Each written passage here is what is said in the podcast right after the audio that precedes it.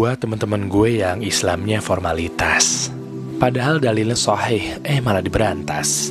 Sekarang lo dengerin ya omongan gue, jangan malas.